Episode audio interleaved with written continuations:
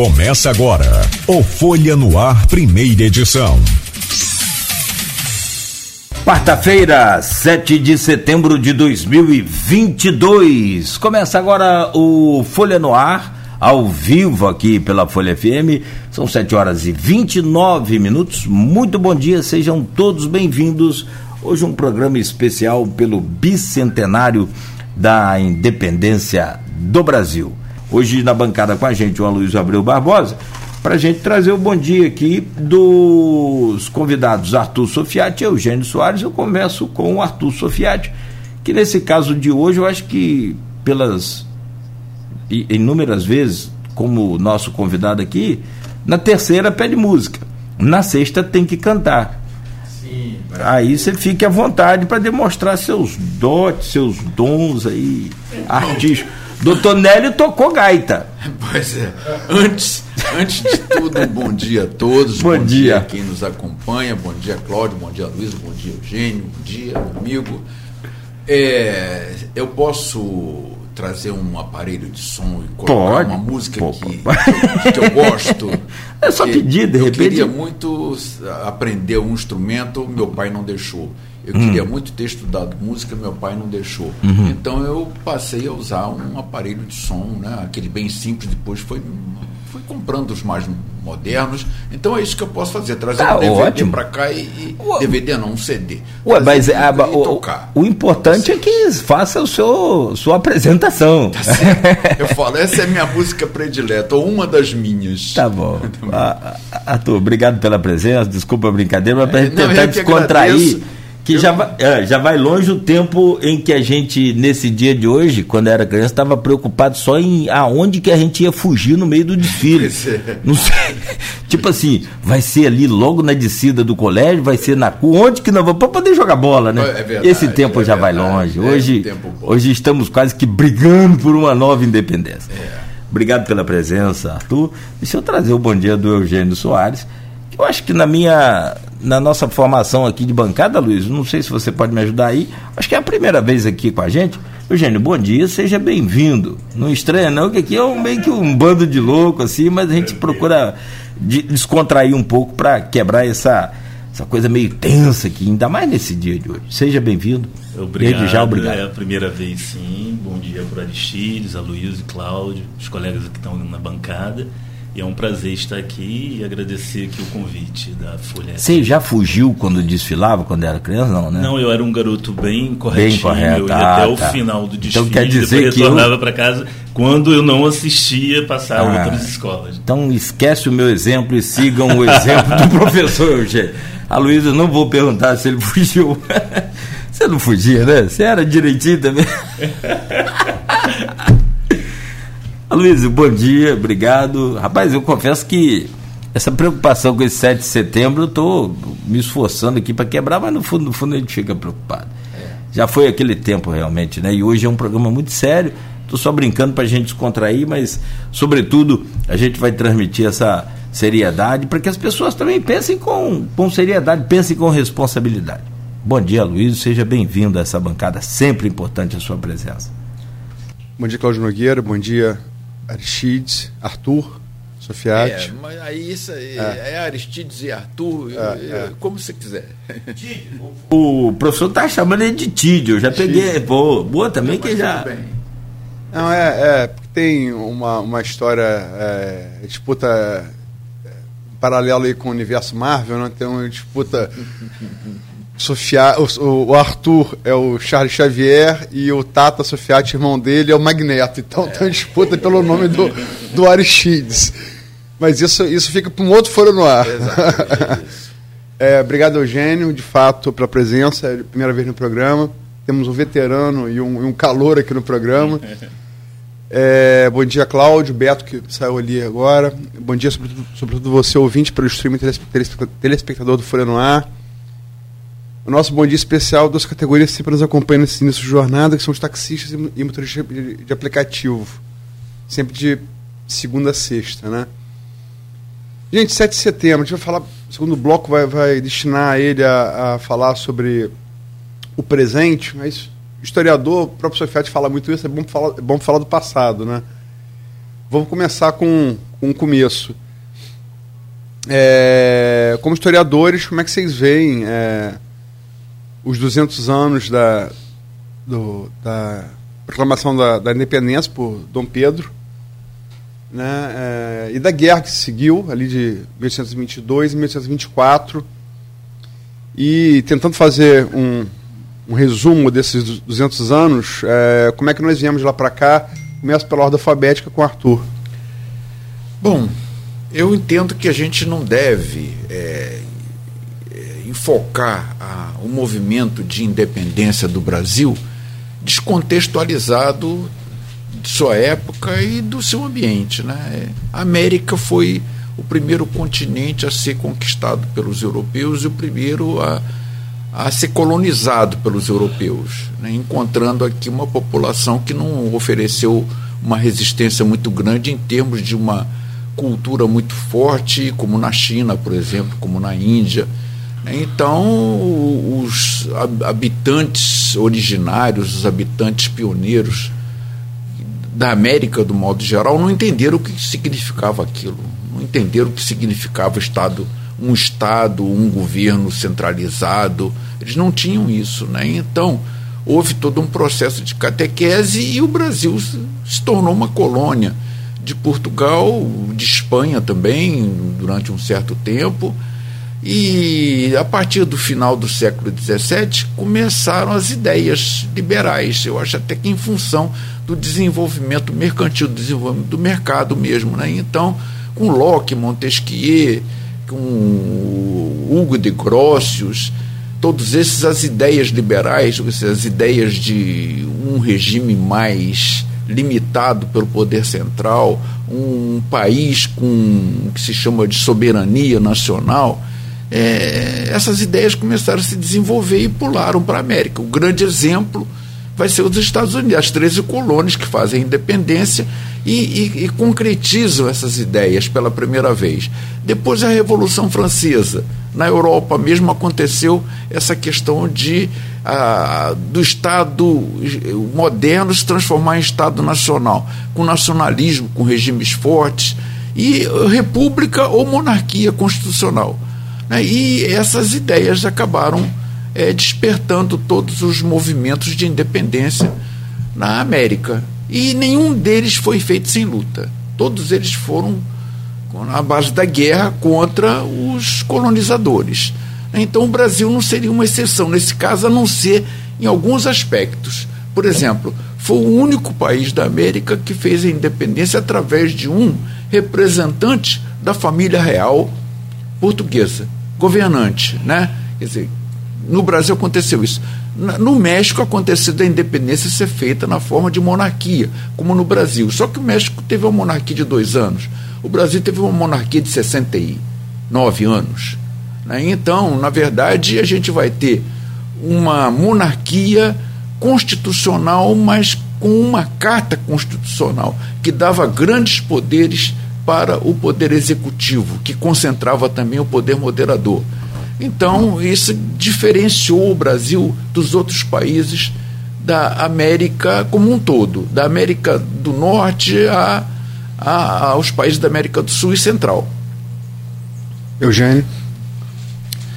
Então, a, a história, ela trata dessa relação entre o passado e o presente. Sempre que nós falamos do passado, em alguma medida estamos também nos referindo ao presente, porque tratamos de transformações e permanências. Então essa tensão, ela nos interessa. E por falar nessa tensão, o importante é estar também atento às narrativas que existem sobre a independência. E não são poucas narrativas. A gente vai ter sempre que olhar a partir de que campos de que campo estamos falando. Eu e o Aristide, particularmente, estamos dentro do campo da história. Então a gente fala a partir dos conhecimentos que foram produzidos sobre a independência desde o século XIX até agora, o que a gente chama de uma historiografia. Do século XIX até agora, nós temos várias interpretações dentro do campo da história sobre o que foi a independência do Brasil. Se você olhar para os historiadores do século XIX, eles vão dar uma interpretação para a independência que não é a mesma que nós damos hoje. Mas aí vem um ponto muito interessante. Qual é? A interpretação que foi construída no século XIX, ela ainda perdura entre nós, porque foi uma interpretação que, segundo alguns historiadores, teria começado com o próprio Pedro I.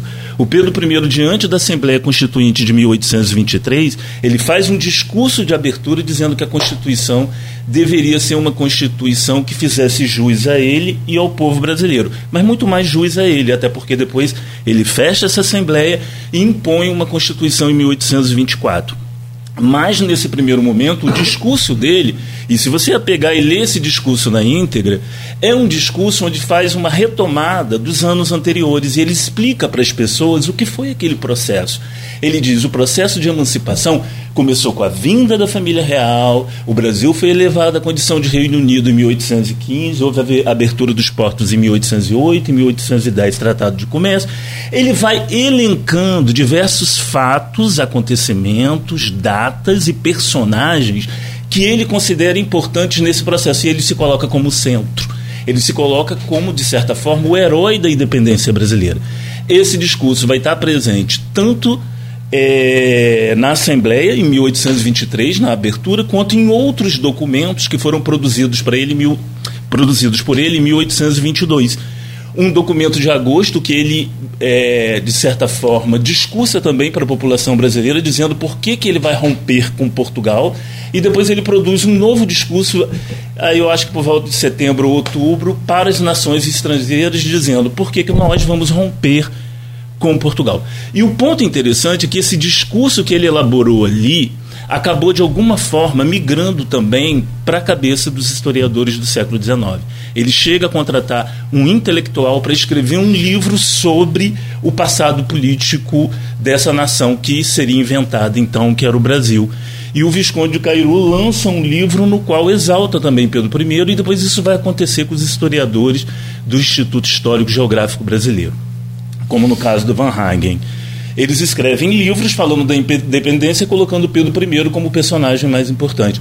Isso migra para o livro paradidático e depois você vai encontrar esse discurso também na imprensa. Na época, os intelectuais que escreviam na imprensa, ou os jornalistas da época, acabam reproduzindo essa visão do Pedro I. E essa visão acaba, de certa forma, se disseminando dentro da sociedade, e você encontra hoje, muitas vezes, um pouco dessa visão em algumas séries, filmes, novelas. E aí a gente se pergunta. Vamos apanhar aqui o, o que o Aloysio colocou inicialmente ele se dirigiu a motoristas e os motoristas, né? De, aplicativo taxistas. de aplicativos e taxistas.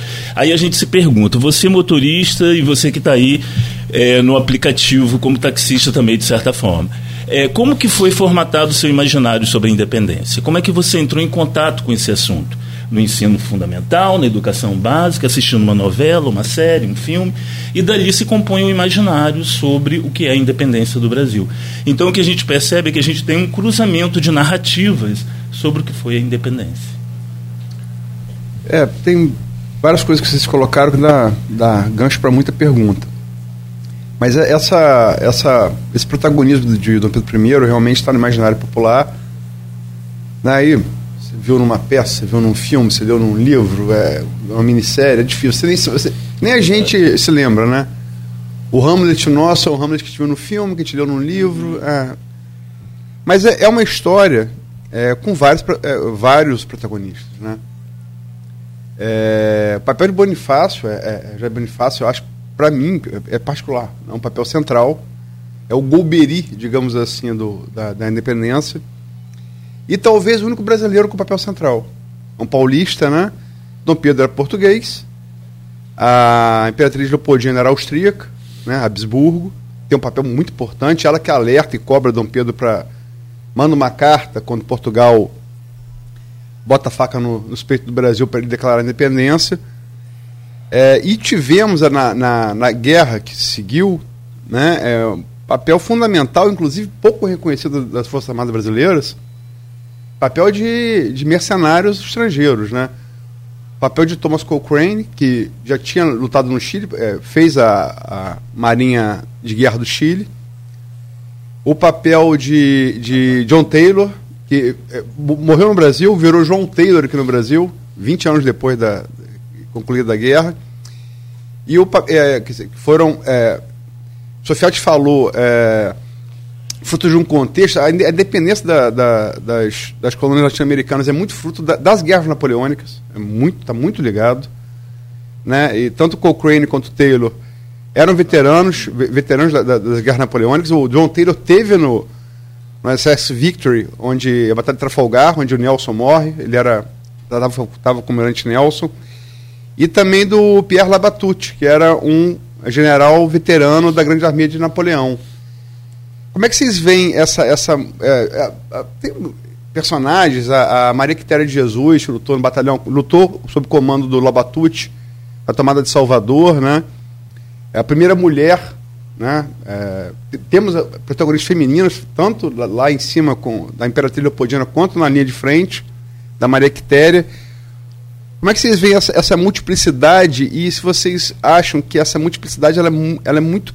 É, ou ela não é contada ou é mal contada pela, pela história, pela ciência de vocês? Agora começa por Eugênio. É, agora vou verter. Tá é, bem, primeiro gostaria de começar colocando que não existe uma nação brasileira. Então, nesse momento, a gente não fala até de umas forças armadas brasileiras. O que a gente tinha aqui no Brasil eram as tropas de primeira linha e também as forças milicianas, que existiam aqui também. E essas, tro essas tropas de primeira linha não existiam em todas as vilas do Brasil. Por exemplo, Campos não tinha uma tropa de primeira linha. Geralmente, a tropa de primeira linha é mais ou menos o que a gente chama do exército hoje e que servia é, em centros considerados importantes, como no caso no Rio de Janeiro e Vitória. Toda vez que a gente tinha um levante escravo aqui, as elites políticas e econômicas mobilizavam o poder real para que trouxesse para cá tropas de primeiras linhas para poder coibir essas revoltas. Ontem eu estava fazendo a transcrição de um documento de 1821, um documento de dezembro de 1821, onde mais de 300 proprietários e negociantes de campos redigiram uma representação, entregaram à Câmara Municipal para que ela enviasse à Alteza Real pedindo que se deslocasse uma tropa de primeira linha para coibir os movimentos dos escravos que aqui estavam. E aí vem o ponto que me em interessa, Campos. em Campos aí vem um ponto que me interessa. A gente vai pensando indivíduos na história, e eu não estou aqui diminuindo o papel que esses indivíduos tiveram. Até porque são indivíduos em situação de poder ou que de algum modo tiveram a coragem para enfrentar determinados processos. Mas quando a gente trabalha com história, a gente trabalha muito com os lugares sociais, as classes, os grupos que esses indivíduos representam. A exemplo dessa manifestação que eu estou colocando para vocês aqui, dessa representação dos proprietários de campos, isso chama atenção e chama atenção forte para algo que às vezes a gente não leva muito em consideração. Toda vez que a gente fala do processo de emancipação política da América Portuguesa, a gente raramente trata desses segmentos que foram esquecidos ou não são citados ou que muitas vezes estão até silenciados dentro do processo. Raramente se fala dos movimentos negros, se fala da luta dos escravos e aí nesse documento específico esses senhores dizem o seguinte: que é um perigo falar de liberdade e independência em campos, por quê? Porque esses signos, porque essas palavrinhas, esses conceitos, essas palavras geradoras chegavam na senzala e os negros davam uma outra interpretação. Por quê? Porque a proposição liberal que está se estabelecendo nesse novo contrato é de que a liberdade ela tem um limite. E a porta da senzala? A porta de entrada para a senzala, a liberdade não pode entrar ali. Então, no momento em que os negros escravos fazem uma interpretação da liberdade que radicaliza a visão da independência, traz para a gente uma questão que é colocada no presente, que é a própria inclusão da grande massa da população negra brasileira que ainda se encontra nas periferias desde a abolição em 1888 e até mesmo antes disso. Por isso que falar de história sempre está falando de presente e de passado. Um documento de 1821 de dezembro que aponta para algo que a historiografia cada vez mais está tentando mergulhar, que é entender como que se deu a participação dos setores populares nessa emancipação, porque querendo ou não, a emancipação política do Brasil tem sido sempre pensada a partir do homem e da mulher branca rica colocada em situações de poder dentro do país, quando na realidade essa independência diz respeito também a grandes massas ou grande parte de uma população que, embora não tenha participado diretamente, fizeram como esses escravos nas senzalas aqui de Campos, em que eles relatam três grandes fazendas onde os negros gritavam: Viva a liberdade! Porque eles entendiam desde a Revolução Liberal de 1820 que aquilo que as cortes portuguesas queriam em termos de Constituição e liberdade, que era muito aplicada para Portugal, mas não necessariamente para o Brasil, eles entendiam que aquela liberdade também era para eles, era uma liberdade de abolição, em alguns casos, aqui eu não estou generalizando. Então, Luiz, eu acho que o ponto importante para nós hoje, de repente, de certos segmentos historiográficos é entender como que negros, mulheres, pobres, ou seja, essa grande massa hoje que compõe a população brasileira e a nação, fazem parte desse processo e como principalmente eles vão ser incluídos ou não na construção da nação brasileira. E aí vem um ponto muito importante que eu não pude falar anteriormente, mas que no discurso de Pedro I se inaugurou no Brasil e desde então se acredita assim que a guerra de independência do Brasil foi uma luta da nação brasileira contra Portugal. E hoje, todas as pesquisas desde a década de 30, mas principalmente a partir da década de 70, mostra que não foi isso que aconteceu. O Sérgio Buarque de Holanda, o pai de Chico Buarque, já deu um pontapé na década de 30, chamando a atenção que foi muito mais uma guerra entre portugueses do que propriamente uma guerra de uma nação que não existia e que vai ser construída ao longo do século XIX e que até hoje a gente está o tempo todo reinventando a nação brasileira a partir de datas comemorativas como essa do 7 de setembro. E aí, mais importante do que o 7 de setembro, é a gente pensar o processo que nos leva até o 7 de setembro e que nos leva depois do 7 de setembro. Como mais importante do que discutir às vezes o que vai acontecer hoje é discutir o que já vem acontecendo e o que pode acontecer depois. Sofiati? Bom, é, eu acho que essa parte da participação do povo no processo de independência já foi bastante mostrado, demonstrado pelo Eugênio. Eu queria então me ater aqui à questão das elites, porque as elites não estão unidas no processo de independência. Existem interesses os mais diversos. Existem, por exemplo, aqueles que, aquelas elites que querem permanecer com Portugal. Existem aquelas elites que querem um, um país fragmentado, ou vários países, na verdade. Né? Existem aqueles que querem um projeto nacional unificando o Brasil todo, como o caso do, do, dos irmãos Andrada, que queriam isso, dizer, os intelectuais que queriam isso. Há aqueles que querem uma constituição mais liberal e há, há o Dom Pedro I e o seu grupo que queriam uma constituição mais forte.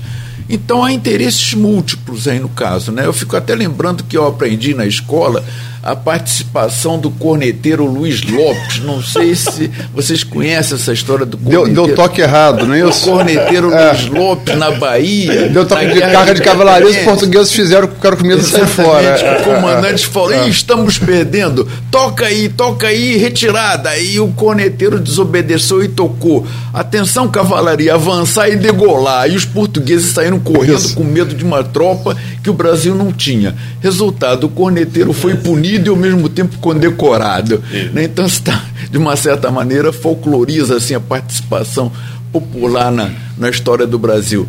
Mas de fato é isso, foi difícil construir um, uma nação assim que não se fragmentasse e que perdesse, por exemplo, territórios como o caso da Guiana Francesa, que acabou voltando para a França mesmo, e do, do, Uruguai. Uruguai, e do Uruguai, que acabou se tornando independente depois da independência, formando a província Cisplatina, né, que virou Uruguai posteriormente.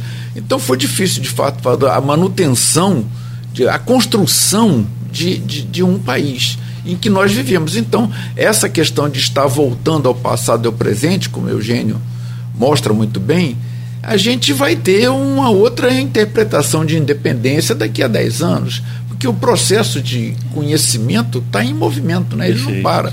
Isso é complicado para a gente hoje em dia, porque se a gente diz que a ciência não é algo estável, permanente, é, é, o outro lado pode tomar isso e dizer: a ciência, então, na verdade, é muito frágil. Né?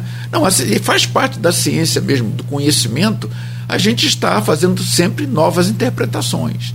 Então, de fato, é isso. Nós, a independência que nós temos hoje, a noção que nós temos da independência do Brasil, não é a mesma que ocorreu naquela época. Né? É. Que o Eugênio falou antes, me lembrou um dito bom do Gernet, que é não há história que não seja atual, né?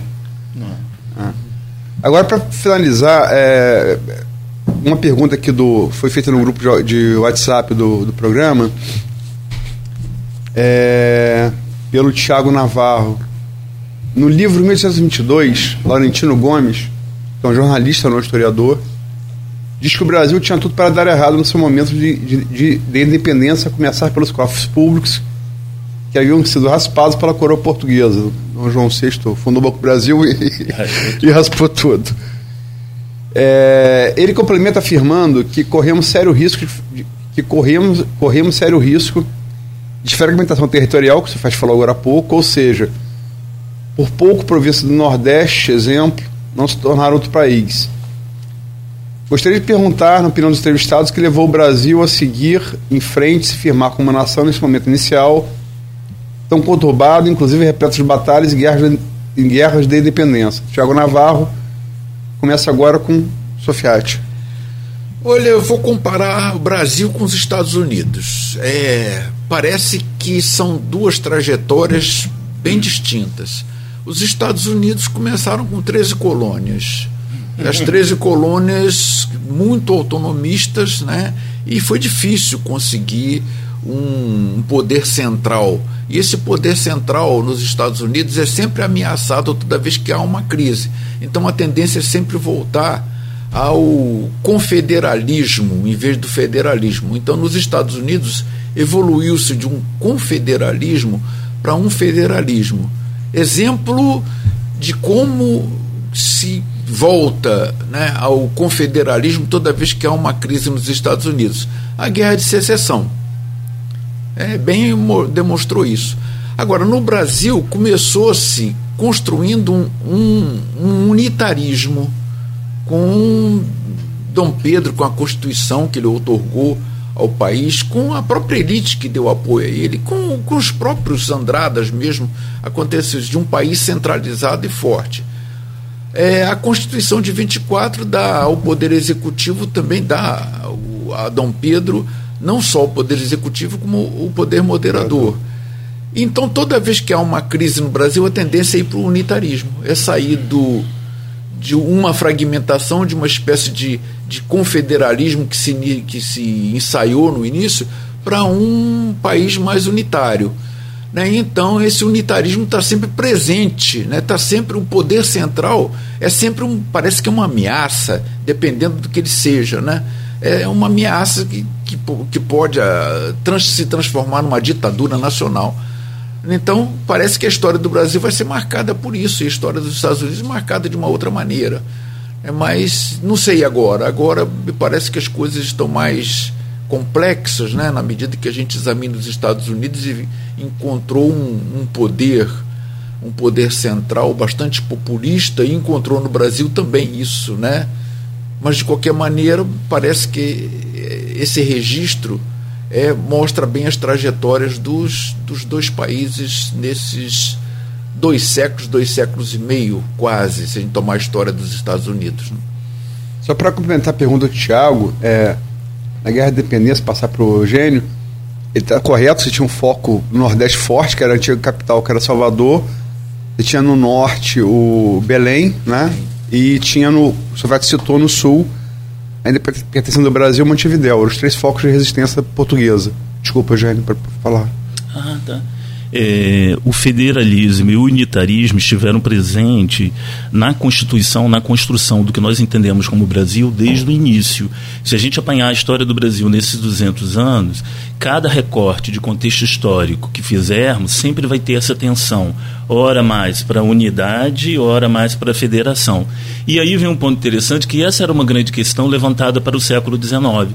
Como é que o Brasil não se fragmentou como as demais repúblicas da América Latina? Como é que o Brasil conseguiu manter essa unidade? Não tenhamos ilusão. Alguns historiadores já se debruçaram sobre a questão. Existe um livro clássico do José Murilo de Carvalho sobre o teatro de sombras, sobre formação das almas, onde onde ele levanta essa problematização de por que, que o Brasil não se fragmentou. E aí ali ele já aponta alguns caminhos que vão ser desenvolvidos por outros historiadores e que também nós teremos outros historiadores que levantarão outras questões para explicar essa pergunta, para dar uma resposta a essa pergunta.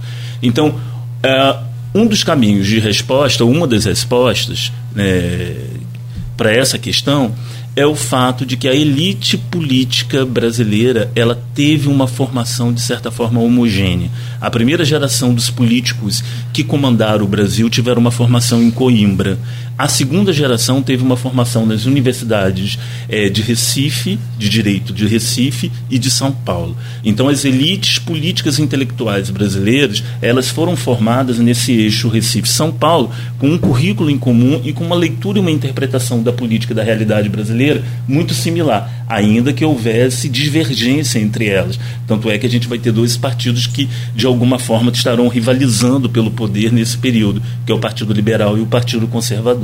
Então, essa formação ideológica, que a gente chama de formação das almas, vai de norte a sul do Brasil. Se você apanhar toda a nossa elite política intelectual, ela se formou nesses dois grandes colégios. E, além de formar, elas têm algo em comum: são elites escravistas. Elas têm em comum o fato de que elas precisam reproduzir essa propriedade da escravidão. Elas precisam, de certa forma, manter esse status que ela tem e é uma elite escravista do norte a sul do Brasil. Aqui mesmo em Campos, quando eu trabalho com esses documentos, eu percebo que há uma racha dentro da Câmara Municipal, você tem uma elite política campista que está dividida no processo da emancipação política.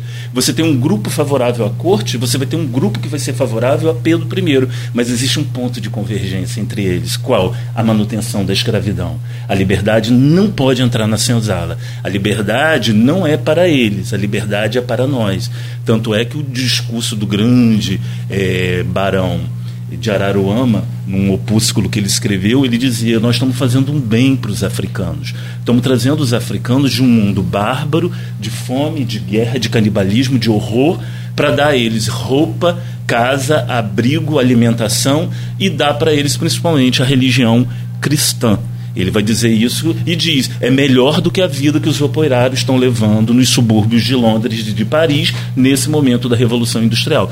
Então, essa é a autojustificativa que os proprietários locais dão para manter outro ser humano em condições de escravidão. E aí, quando a gente apanha essa discussão da unidade, ela passa por mais desses 300 anos de escravidão no Brasil. Então, a escravidão, a formação intelectual, gente, e também ferro, fogo e sangue. Se você apanhar a história do Brasil do século XIX, você apanhar as províncias, são histórias de tentativas de emancipação. Pernambuco tentou ficar livre do Brasil, o Rio Grande do Sul, a Bahia, para gente, vai ter tentativas revoltas para tudo quanto é canto.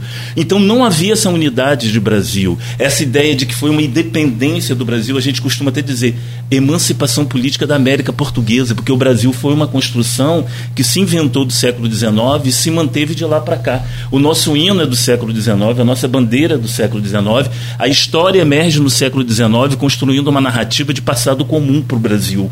Isso vai ser ensinado nas escolas. Nós temos um passado comum. Você não vai querer me convencer de que os índios, os negros, olham para a história desse país da mesma forma que os que estavam, digamos, é, no sótão desse país. Então, essa é uma realidade que leva a nossa unidade. Ferro, fogo, repressão às revoltas, a escravidão, a formação intelectual das elites brasileiras, que de norte a sul elas fechavam, ainda que elas polemizassem determinados assuntos. É um grande teórico nesse sentido, é campista. José Joaquim da Cunha de Azeredo Coutinho, Azeredo Coutinho, que toma Montesquieu e faz uma leitura ao contrário contra o próprio Montesquieu.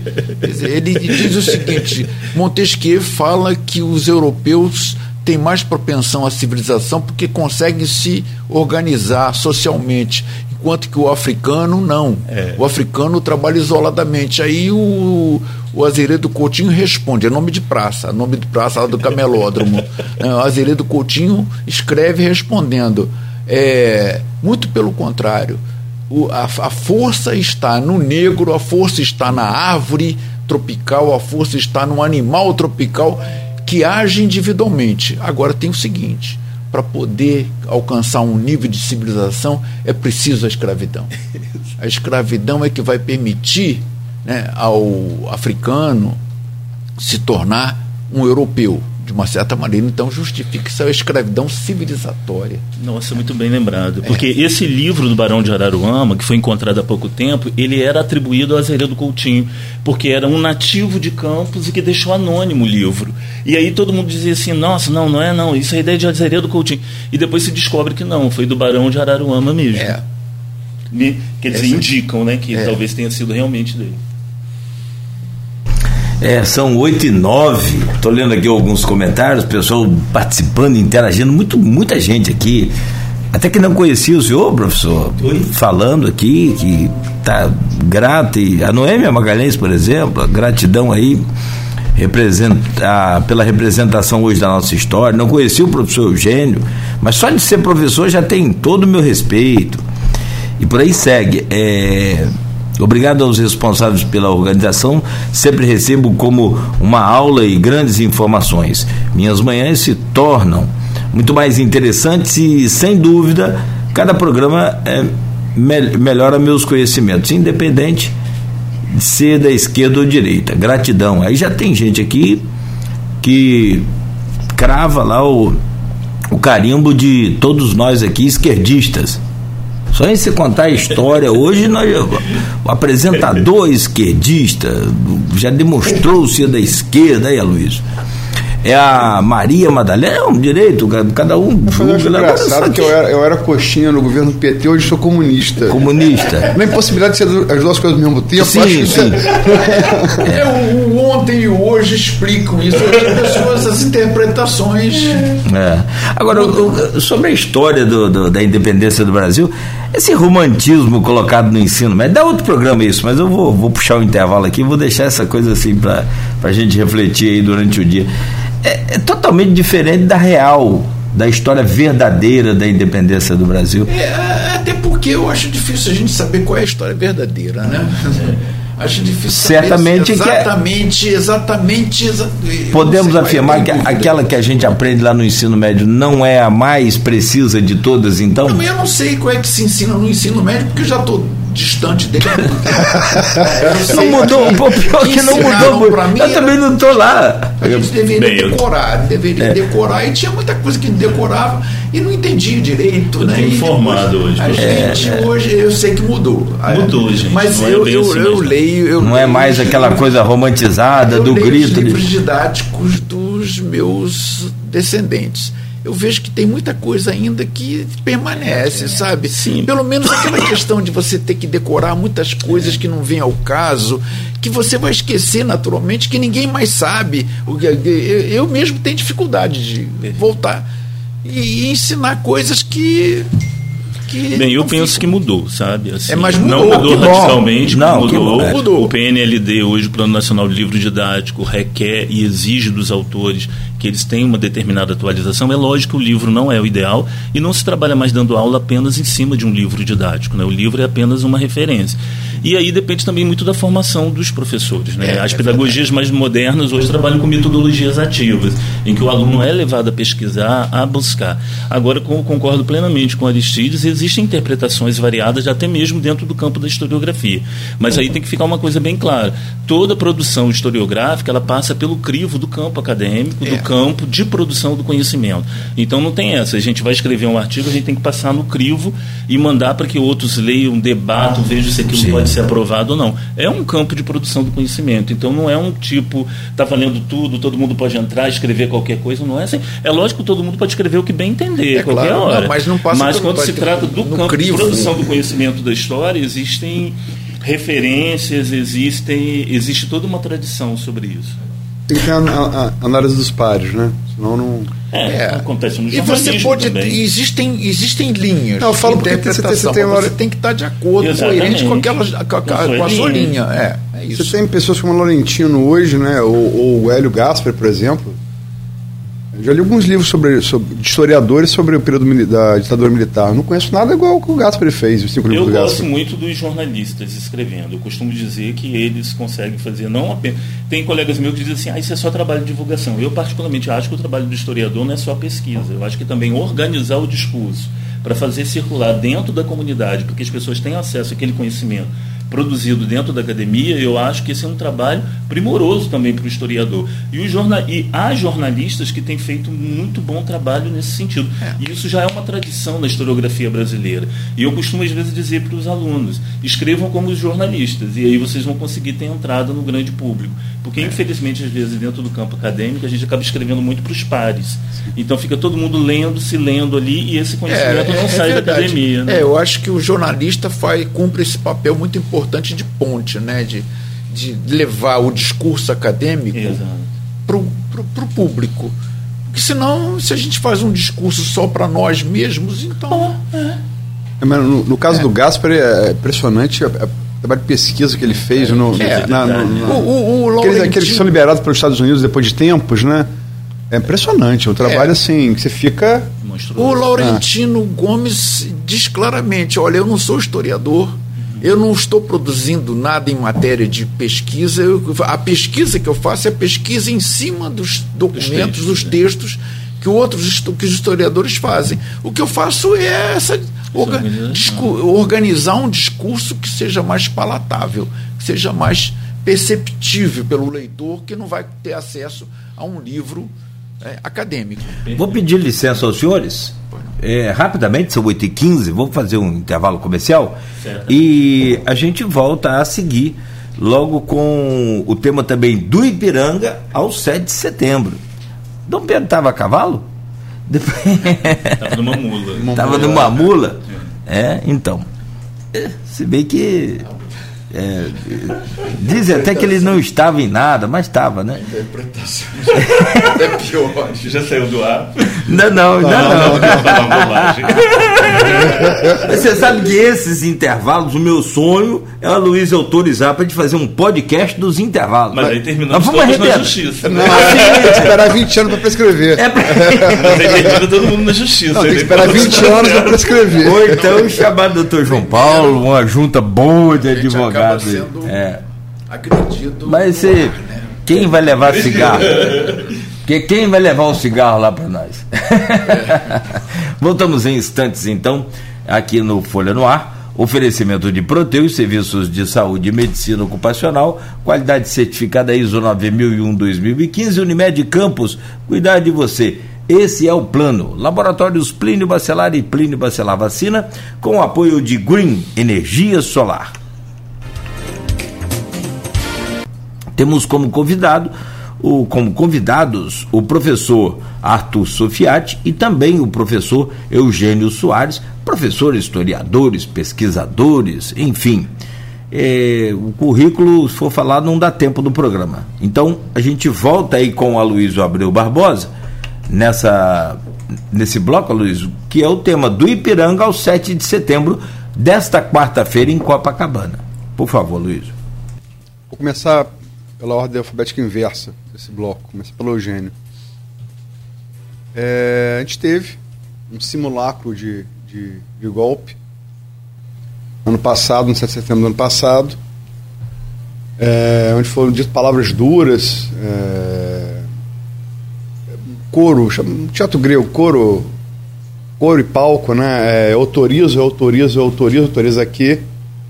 Palavras duras contra a STF, contra adjetivos duros contra ministros do STF, que não se espera numa, numa liturgia institucional, né? O presidente chamar um representante de outro poder de canalha, isso não se espera. Mas a coisa meio que não, não deu, não deu em nada, houve uma reação. O ex-presidente Michel Temer foi convocado às pressas, redigiu uma carta, é um advogado constitucionalista, né? Parlamentar muito experiente, redigiu uma carta, coisa sedimentou. A gente vai falar das pesquisas na próxima, na próxima, no próximo bloco. Mas é... é Bolsonaro teve uma reação nas pesquisas ali entre o final de julho e início de agosto, essa reação cessou em todas elas. E cita as três últimas, IPEC e BTG-FSB ontem e Datafolha de quinta. Claramente cessou essa reação, ele, ele estagnou e a corrida segue equilibrada, segue equilibrada numa vantagem de Lula, né? Segue estabilizada, o objetivo melhor estabilizada. E Bolsonaro, em tese, pela, por essa pesquisa, ele chega esse 7 de setembro pressionado, né? como é que. O que, que você espera do 7 de setembro? É a pergunta milhão. O que, que, o que, que vocês esperam do 7 de setembro de hoje? Então, é, do Ipiranga a Copacabana foi um longo caminho. Né? A história do Brasil começou, de certa forma, também com um golpe. Né, que foi o golpe dado pelo Pedro I na Assembleia de 1823, que tinha elaborado uma constituição bem avançada para a época. E ele acaba impondo uma Constituição 1824, que é uma uma Constituição que foi outorgada e ele acaba, de certa forma, acendendo uma animosidade nas elites políticas que o apoiaram, porque elas não foram favoráveis, pelo menos parte delas não foi favorável a esse golpe, e começa a fazer pressão até ele abdicar e ir embora para para Portugal para resolver os problemas lá de sucessão e aqui essas elites acabam comandando aí durante o período da regência. Então de lá para cá nós tivemos é, diversos golpes dentro desse país. E esses, esses golpes foram dados sempre com uma justificativa de determinada ameaça. Se você apanha o século XX, os golpes que foram dados ao longo do século XX foram golpes dados em cima da ideia de uma ameaça comunista. Vamos apanhar o golpe que acontece em 37 com Getúlio, com um plano comunista para desestabilizar o país, em 64 mais outro golpe que foi dado em cima de uma ameaça comunista, e aí eu fico me perguntando, é, em que medida a gente teria condições agora de fazer uma dar uma justificativa golpista em termos de uma ameaça comunista real? Porque quando a gente fala de uma globalização que vem acontecendo a todo vapor, desde a década de 60 para cá, nos meios de comunicação, transporte, econômico, circulação de pessoas, de dinheiro, etc. Tal, o Brasil está enredado numa teia global que é difícil muitas vezes você ter autonomia para dar golpes sem pensar nas repercussões que esse golpe pode ter e até o tipo de justificativo que você utilizaria para realizar esse golpe. Então, 7 de setembro no Brasil sempre foi, pelo menos a partir do século XIX, mais especificamente do início do século XX, o 7 de setembro veio sendo comemorado nessas datas bem específicas. Digamos, houve os 100 anos de comemoração do 7 de setembro na República Velha, que foi no auge também, de certa forma, da crise da década de 20. Você tinha ali criação do Partido Comunista, você tinha o movimento tenentista, Semana de Arte Moderna, toda uma efervescência, né, naquele momento de, ah, vamos aqui discutir é, a a, independência, toda essa comemoração em torno da independência. E ainda assim, lá na frente, a gente tem o golpe de 37. Quando vem 150 anos da independência, os militares estavam no poder. Aí tem toda uma comemoração em torno da independência, com uma leitura muito específica da ditadura naquele momento. Se você olhar, sempre ressaltando o papel dos indivíduos na história. Eu entendo que hoje, digamos, nesse exato momento do nosso 7 de setembro, ainda que tenhamos todas essas tensões, qualquer que seja o caminho para onde a gente vai seguir, ele não vai ser resolvido apenas com uma canetada de indivíduo. É preciso que os grupos, de alguma forma, estejam ali alicerçando essas decisões. Só que a gente vive hoje dentro de um Brasil muito mais complexo do que naquele período, em que os interesses são muito variados e os grupos de pressões são muitos. Então eu acho que não tem condições hoje de você simplesmente dar um golpe utilizando discursos antigos. Você pode até fabricar novos discursos. A questão é se isso vai colar ou não. Você pode dar um golpe pela força, mas você não se mantém no poder só pela força. Você precisa também, de alguma forma, negociar consensos. E negociar consenso dentro de uma sociedade plural como a nossa requer muito jogo de cintura. Então não tem como governar esse país aqui a ferro e fogo, seja de extrema esquerda, seja de extrema direita. Você vai ter que negociar com diversos segmentos dessa sociedade, porque a nação brasileira não é de um determinado grupo. A nação brasileira é algo algo em construção constante e que pertence a todos os nós que estamos aqui, né, com todas as suas variações ideológicas. Eu acho que talvez a grande dificuldade é pensar nesse pluralismo ideológico hoje no Brasil e você ter uma desculpa uma justificativa que seja consensual. Digamos, antes se trabalhava com a ameaça do espectro comunista. Hoje eu me pergunto em que medida isso vai colar e cola para quem. É, de fato é isso mesmo, meu colega Eugênio. Eu me lembro muito bem de 1964 e, e via ali claramente, embora não fosse politizado ainda, mas via pelo meu pai que era militar, pelo meu avô que era militar também, pelos meus tios, meus parentes, no, pela classe média para cima, no geral. Estados Unidos contra a ameaça comunista na América. Né? Tinha, o, o Brasil tinha o apoio dos Estados Unidos o Chile, os países da América do Sul tinham apoio. É, havia, de fato, uma movimentação que parecia estranha para os militares e para as elites.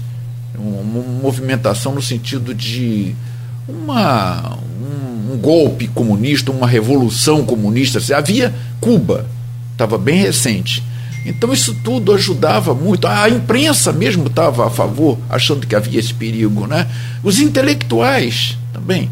Então, parece que vários fatores concorreram para que esse golpe fosse possível naquele momento.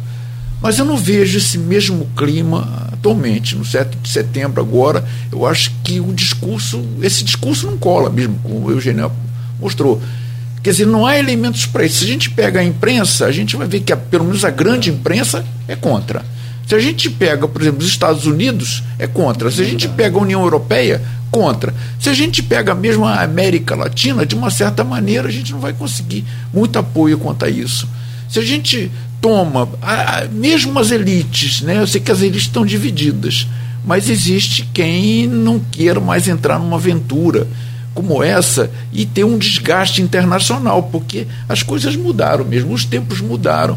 Hoje em dia a soberania absoluta não cabe mais, né, de, num, num, contexto de globalização, quando a gente vê que tem a Amazônia, que a Amazônia não é do Brasil, só a Amazônia é do mundo, né? Então é, a Argentina, o, Paraguai poderiam muito bem entrar contra o Brasil é, uma ação dizendo que o desmatamento afeta, inclusive, o, o regime climático de chuva do, do, do Cone Sul.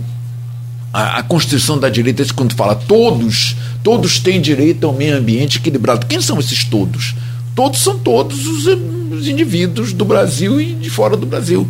Quer dizer, poderia haver isso, né?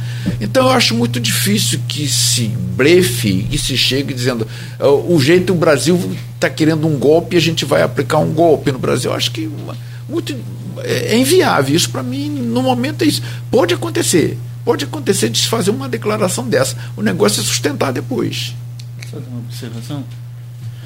É, nossa, é, você fez uma observação ótima, né? A grande mídia, de certa forma, em todo momento de golpe, ela apoiava. De alguma forma, ela até fomentava. Existem estudos mostrando como que a imprensa esteve ao lado é, de determinados golpes que aconteceram nesse país e que não é de repente a realidade hoje. Digamos, utilizar como justificativa comunismo e apresentar governo de esquerda que aconteceram, que eles teriam sido comunistas, isso é de, não se sustenta com a menor pesquisa.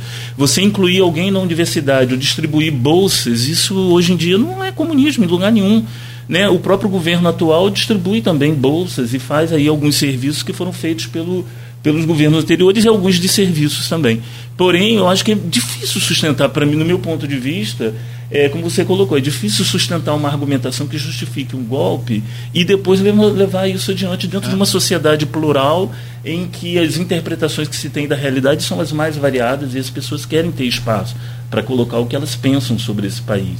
Agora, evidentemente, com, com arma, com força, você pode dar. A questão é, é como se como sustenta isso a longo prazo. Exatamente. Né? Como se sustenta se você não tem o respaldo da população?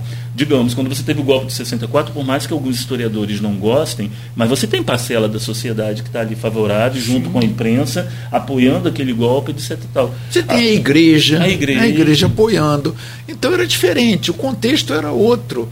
É bem diferente. E a gente vê que a ditadura não conseguiu o golpe, não conseguiu se manter por muito tempo. A partir do, do, do AI-5, começaram a surgir as contestações cada vez mais fortes ao regime militar. Então, e sem falar dos impactos dos meios de comunicação, é. como lidar hoje e com a, internet, a própria imprensa começou a vo se voltar na medida em que ela é censurada, né, ela começa a, a contestar o próprio golpe de 64. Não, é. Eu Beleza, eu só acho que o que eu queria é uma projeção de vocês, porque, olha só, é, todos os exemplos citados aqui, é, a Proclamação da República foi um, foi um golpe. Dom Pedro I, com, a, com, a, com o Legislativo, foi um golpe. É, a Revolução de 30 foi, foi um golpe. É, fizeram com Getúlio, só não foi golpe porque o Getúlio deu um tiro no, no peito. Só não seria. Fizeram 10 anos depois, em 64. Beleza. Todos esses golpes são são contra. É, é, é, é talvez talvez o de, o, de, o de Dom Pedro I seja uma exceção. Eles são contra quem está no poder. esse é um golpe a favor de quem está no poder. Se um golpe fosse tentado, é um golpe a favor de quem está. Seria o que o Borão classificou na Globo News de autogolpe. É, é, um, é uma coisa diferente, né? O golpe de Getúlio foi também. Ele estava no poder. Getúlio é, mas. Estava no poder quando é, é verdade. É, não, mas o. Ele estava e teve é. apoio dos militares. Foi um autogolpe. É. Entre aspas. É, um, é, é, é, foi um autogolpe, de uma certa maneira, mas foi alguma coisa que mais absorvida, né? pela sociedade do modo geral, na medida em que ele lidou com né? as elites e lidou com o povo ao mesmo tempo. O discurso dele era ambíguo. Pra, um discurso para as elites, um discurso para o povo. Né? E, além do mais, a questão da cultura. É, a, a, postura de Getúlio em relação à cultura foi muito diferente, mas muito diferente em relação ao governo atual. Né? Mas, enfim, é, vocês veem possibilidade? A gente está falando aqui, as, as coisas estão acontecendo no, em Brasília, no Rio, Copacabana. Vocês veem a possibilidade de haver algum, algum movimento nesse sentido? E se houver? Olha, eu digo para começar, eu digo que possível tudo é. Agora, possível tudo é. Agora, provável é outra coisa, né? Eu estou entrando aqui pela astronomia. Quando se perguntam ao astrônomo, é possível que o universo desapareça? Sim, é possível. Mas é provável? Não, nesse momento não é provável que isso aconteça, não. Olha, eu acho que essa bravata até pode ser pronunciada hoje. Eu não sei. Eu estou nessa expectativa no dia de hoje. Acho que mais tarde até pode acontecer alguma coisa em Copacabana. Já aconteceu, né, dos paraquedistas não serem bem sucedidos. É, já aconteceu. Então eu não sei se isso é um prenúncio de que não vale a pena avançar em nada nesse momento, até porque vai pegar muito mal. Eu estou indo mal nas pesquisas, então eu vou dar um golpe, porque eu sei que eu não vou ganhar, eu vou dar um golpe eu acho que fica meio insustentável. É, não é assim que se dá. Eu acho que o próprio Dom Pedro I, quando deu o golpe de impor uma Constituição, uma carta constitucional, ele tinha respaldo. Pô, de Bonifácio de opção tinha. É, tinha, pois é. Ah, os intelectuais, sabe, e é a verdade que eles queriam construir um país forte, um país que tivesse um poder central forte. E não foi de todo desagradável para aqueles que estavam na Constituinte para todos eles, pelo menos, né? é um, um, golpe com uma Constituição imposta. Né? Que isso significava a união do Brasil, significava acabar com aqueles movimentos contestatórios que havia em relação ao poder central, aquela tendência a países que queriam se formar no, nas províncias, nas províncias, nas capitanias ainda, né? Então, de fato, eu acho muito difícil que isso aconteça, mas não, não descarto completamente, não. Eu quero saber, uma vez dado, como mantê-lo. É, o golpe de 64, ele tem a autojustificativa aí de que o objetivo era de preservação da propriedade, da sociedade tal qual ela se encontrava, né?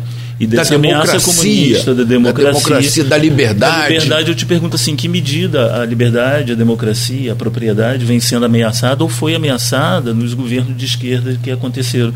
É. Quando você tem setores do empresariado que muito, né? Setores que muito ganharam com isso, né? Com esses governos? Então eu não sei, então, às vezes é tão difícil assim, A gente toma até o discurso, por exemplo, do Ciro Gomes, que é uma pessoa que considerada de esquerda.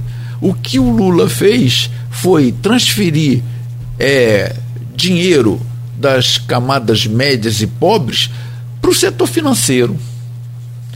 Então, o setor financeiro nunca se deu bem quanto nos dois governos de Lula. Então, é, a própria esquerda radical é. caracteriza o PT como partido de centro. É. E aqueles mais radicais ainda conseguem colocar o PT quase que na centro-direita. E principalmente apanhando o governo do PT para dizer que foi um período em que o sistema financeiro super se beneficiou né, das medidas que foram adotadas pelo governo. Então eu acho assim, O que é verdade, né? É, o que é, é tão que é complicado para mim hoje, você assim, como que você caracteriza a possibilidade de eleição de um partido de esquerda ser a, a instauração do comunismo no Brasil? É complicado, até porque quando eles é. estiveram no poder, na medida do possível, eles respeitaram muito da ordem que estava colocada. Né? Sei lá, para é. mim é muito difícil. Assim, é como o Aristide disse, né? tudo pode acontecer. Agora, a questão é como que você sustenta um golpe desse né, tanto sustenta para dentro quanto sustenta para fora, porque a gente não vive só para o Brasil, o Brasil é, não é claro. uma ilha. Como é que você vai se justificar aos olhos de organismos internacionais, de empresas, de investimentos, etc. E tal. Agora, também é lógico, né? você pode ter parcela aí desses investidores que aceitam esse golpe. É, de fato, pode se beneficiar com isso. Eu é tudo muito bem complexo. É, eu sei que existe, mas eu acho que hoje em dia não tem a mesma expressão que tiveram em 64. Você vai fazer o que com a internet num né? golpe? Você vai fechar, as pessoas não vão poder se comunicar, você vai ter. Quer dizer, você tem uns canais abertos hoje de comunicação. A China fecha, né? Coreia, é, mas Coreia do Norte fecha. É. Não, eu tô, tô falando que há, que há, que há é, paralelo. É, ah, paralelo, sim, mas eu sei lá, eu acho bem complexo. Ô, ô, gente, deixa eu colocar uma questão aqui. Essa coisa de bolha de hoje, você falando em internet, cara, se o, o, o Bolsonaro mudar o discurso dele hoje Vamos, vamos tentar, deixa eu tentar colocar o que eu penso sobre esse 7 de setembro para vocês interpretarem, baseado no conhecimento, claro, vultuoso de vocês, da história e o que pode, que de fato vai realmente. É, é, porque é difícil traçar uma linha aqui de acontecimento, como diz o, o Arthur, tem que procurar lá os astros, né? E, E aí depende do alinhamento de Marte com Júpiter, com Plutão, tá igual o Fluminense quando vai jogar, tem que ganhar e 18 tem que perder para poder. Ô, vida sofrida. Mas vamos lá. Fala não, cara. É muito sofrimento. Mas, bom, é, eu penso assim: se ele mudar o discurso hoje, falar sobre soberania, falar sobre a, a, a, essa independência do Brasil, ele, ele, vai, ele vai acabar perdendo o voto, não. Ele, ele, ele não tem medo de perder a sua bolha.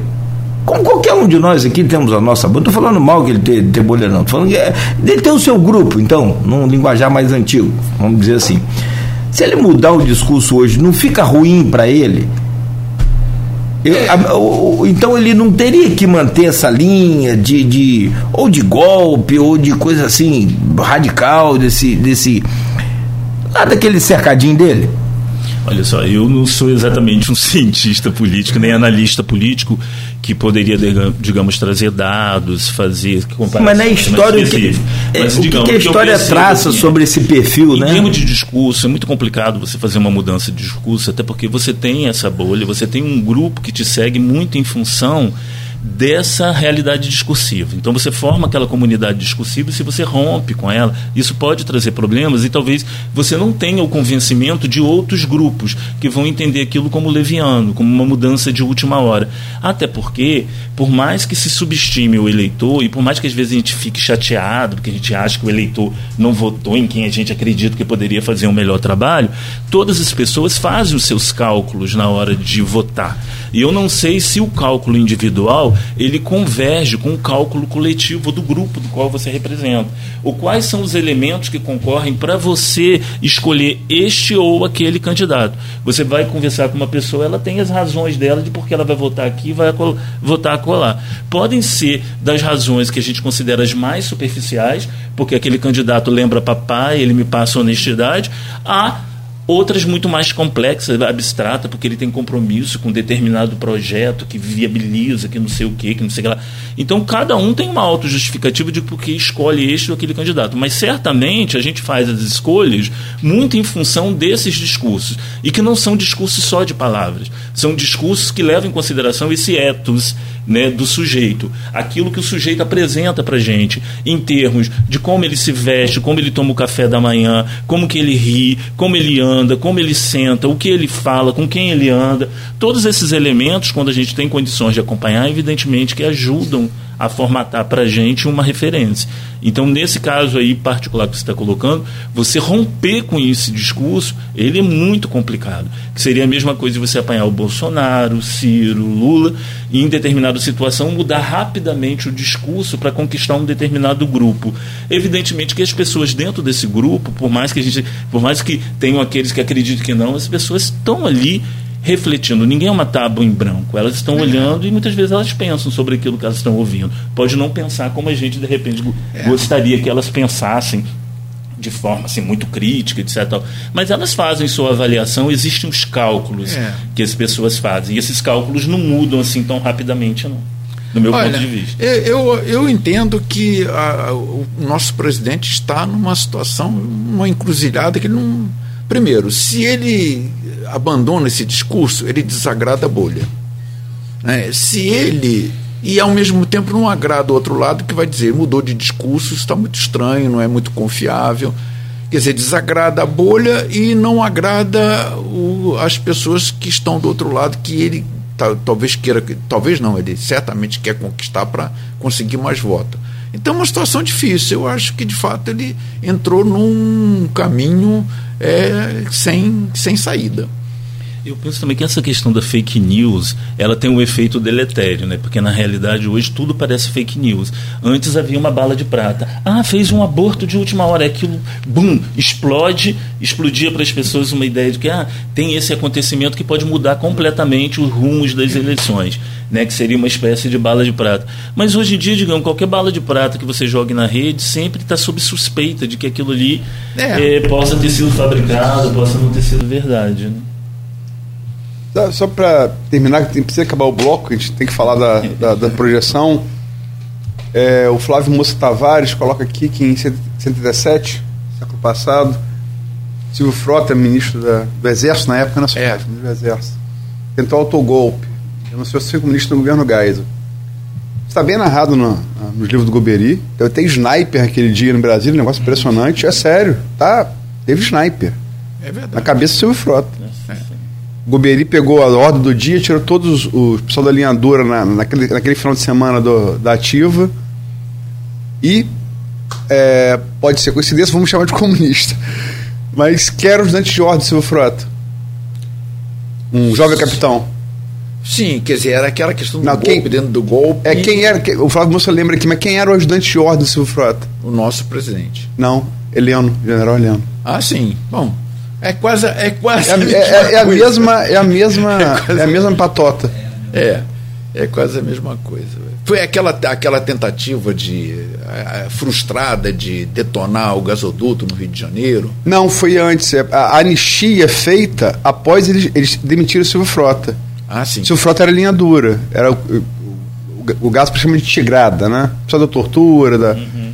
Eles têm que demitir o Silvio Frota, eles tinham medo que demitir o Silvio Frota é, houvesse um, assim, assim, um autogolpe, né? um golpe dentro do golpe. Demitiram, não teve nada. Então, é, é isso que eu digo. A própria ditadura acaba tendo que relaxar de alguma maneira, como aconteceu em 64, o relaxamento não dá para sustentar isso por muito tempo. Bom, são 8h51, rapaz, a hora voa, né? É. Vou pedir licença a vocês aí novamente. Você não quer engatar, não? Vambora. Vamos engatar, porque senão vai ficar muito, muito apertado. Emenda aí e aí a gente não. não é não. Gente, ó, é... Não, professor de história tem essa é, coisa, né? Senão não seria professor, né? Não, mas os termos, mas os são, termos são, é. são palpitantes. Ah, quando quando que está reunido de novo fala 200 anos da, da independência? É, é. Oportunidade única para gente. Ó, você vê aqui, eu vou estar nos 300. É, mas eu não, não sei vocês. Estejam nos 202.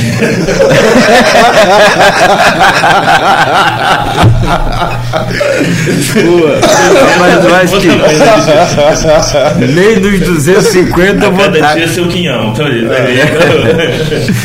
não, mas, mas é, é, só, só para concluir, é, sobre esse 7 de setembro, né, a gente está acompanhando aqui ao vivo já tem vários fatos acontecendo aí, independência do Brasil, Bolsonaro e Michele desfilam em carro aberto agora em Brasília também.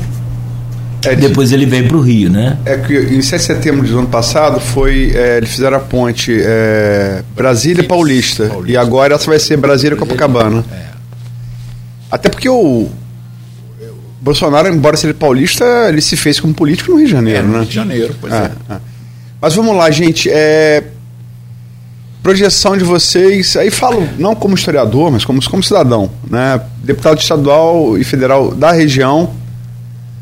É, vamos começar por isso, né? para passar, passar senador, governador, presidente. Como é que vocês estão vendo a eleição alérgica à Câmara Federal aqui na região? Olha, não sei, eu acho que eu, eu ah, tá. Eu, não, eu não, eu não tenho uma avaliação muito clara, não, mas eu acho que a gente tem assim a oportunidade de eleger dois candidatos nossos aqui na região para a. Dois ou três. É o cálculo que eu estou fazendo, mais ou menos. Né? E, e, mesmo assim de uma forma superficial. Que me desculpem os candidatos, mas é a avaliação que eu estou fazendo com os dados que eu tenho, né? e que não são muitos substanciais.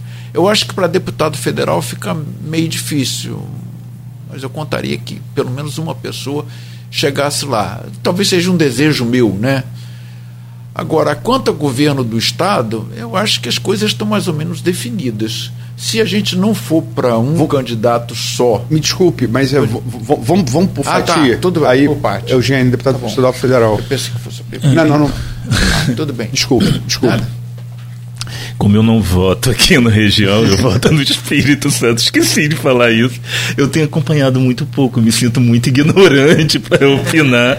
Né? Eu acompanho muito superficialmente, né? Às vezes só acompanho naquela base da indignação. Nossa, fulano é tão bom, meu Deus, por que que tá atrás nas pesquisas, né? Então eu não saberia exatamente pontuar para vocês quem, em termos de deputado federal ou estadual, é, teria, possibilidade, teria possibilidade assim de ser eleito aqui pela região.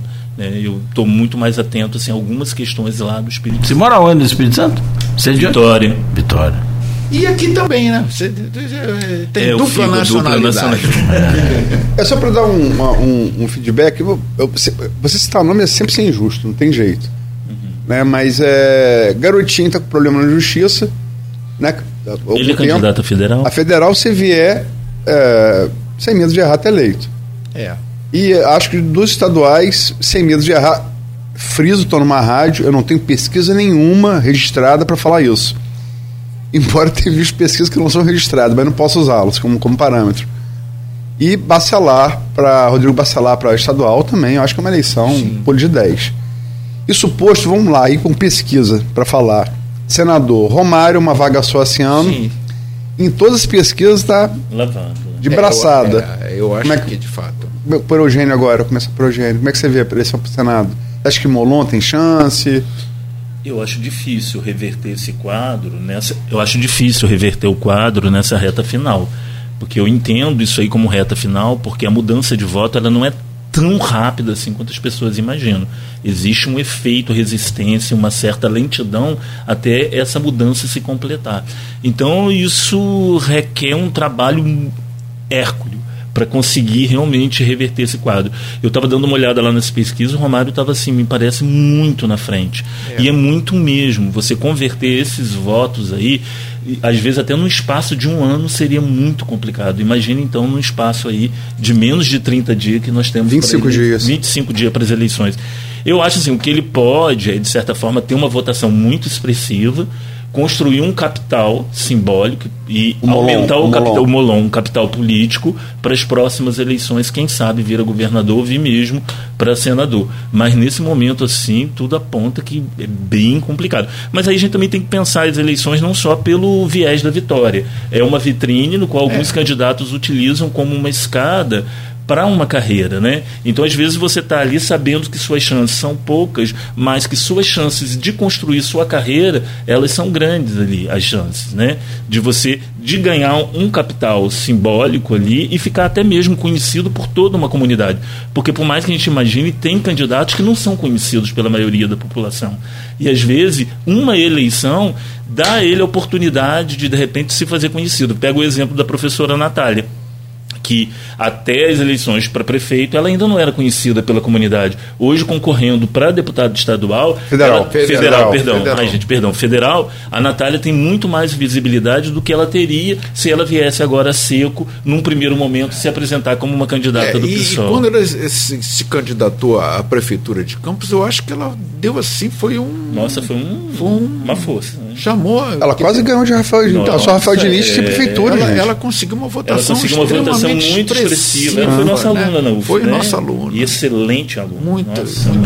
Nossa, só interrompendo o raciocínio dos senhores, há quem diga até que se ela viesse para deputado estadual teria um. É. Né?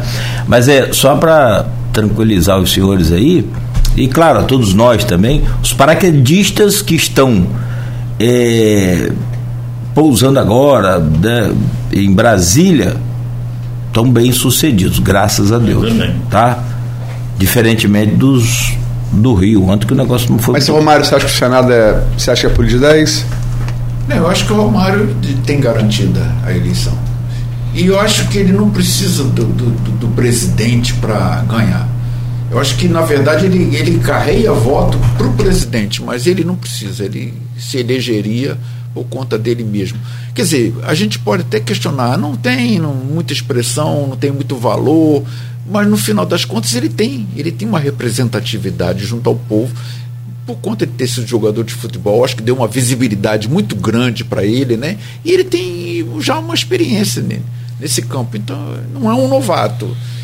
Pode, eu vou dizer, mas ele não faz nada não, não, não, no, no, no, Senado. Não importa, isso não vem ao caso. O que vem ao caso é que ele tem essa, essa visibilidade e essa expressão eleitoral. Governador, a gente vinha, é, o quadro mudou bastante. É, a gente vinha até uma semana e meia, duas semanas atrás, a eleição mais disputada das 27 unidades da federação. Parecia ser. Isso, aí sim, uma mudança bem radical. O quadro mudou bem.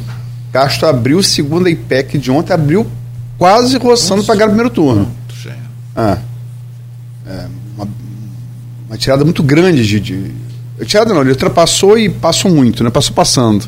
Passou com o Romário passar pelos backs, né? Tá, pelo menos o que mostra as pesquisas. Como é que estão vendo essa, essa eleição? Agora Sofiati primeiro, para governador.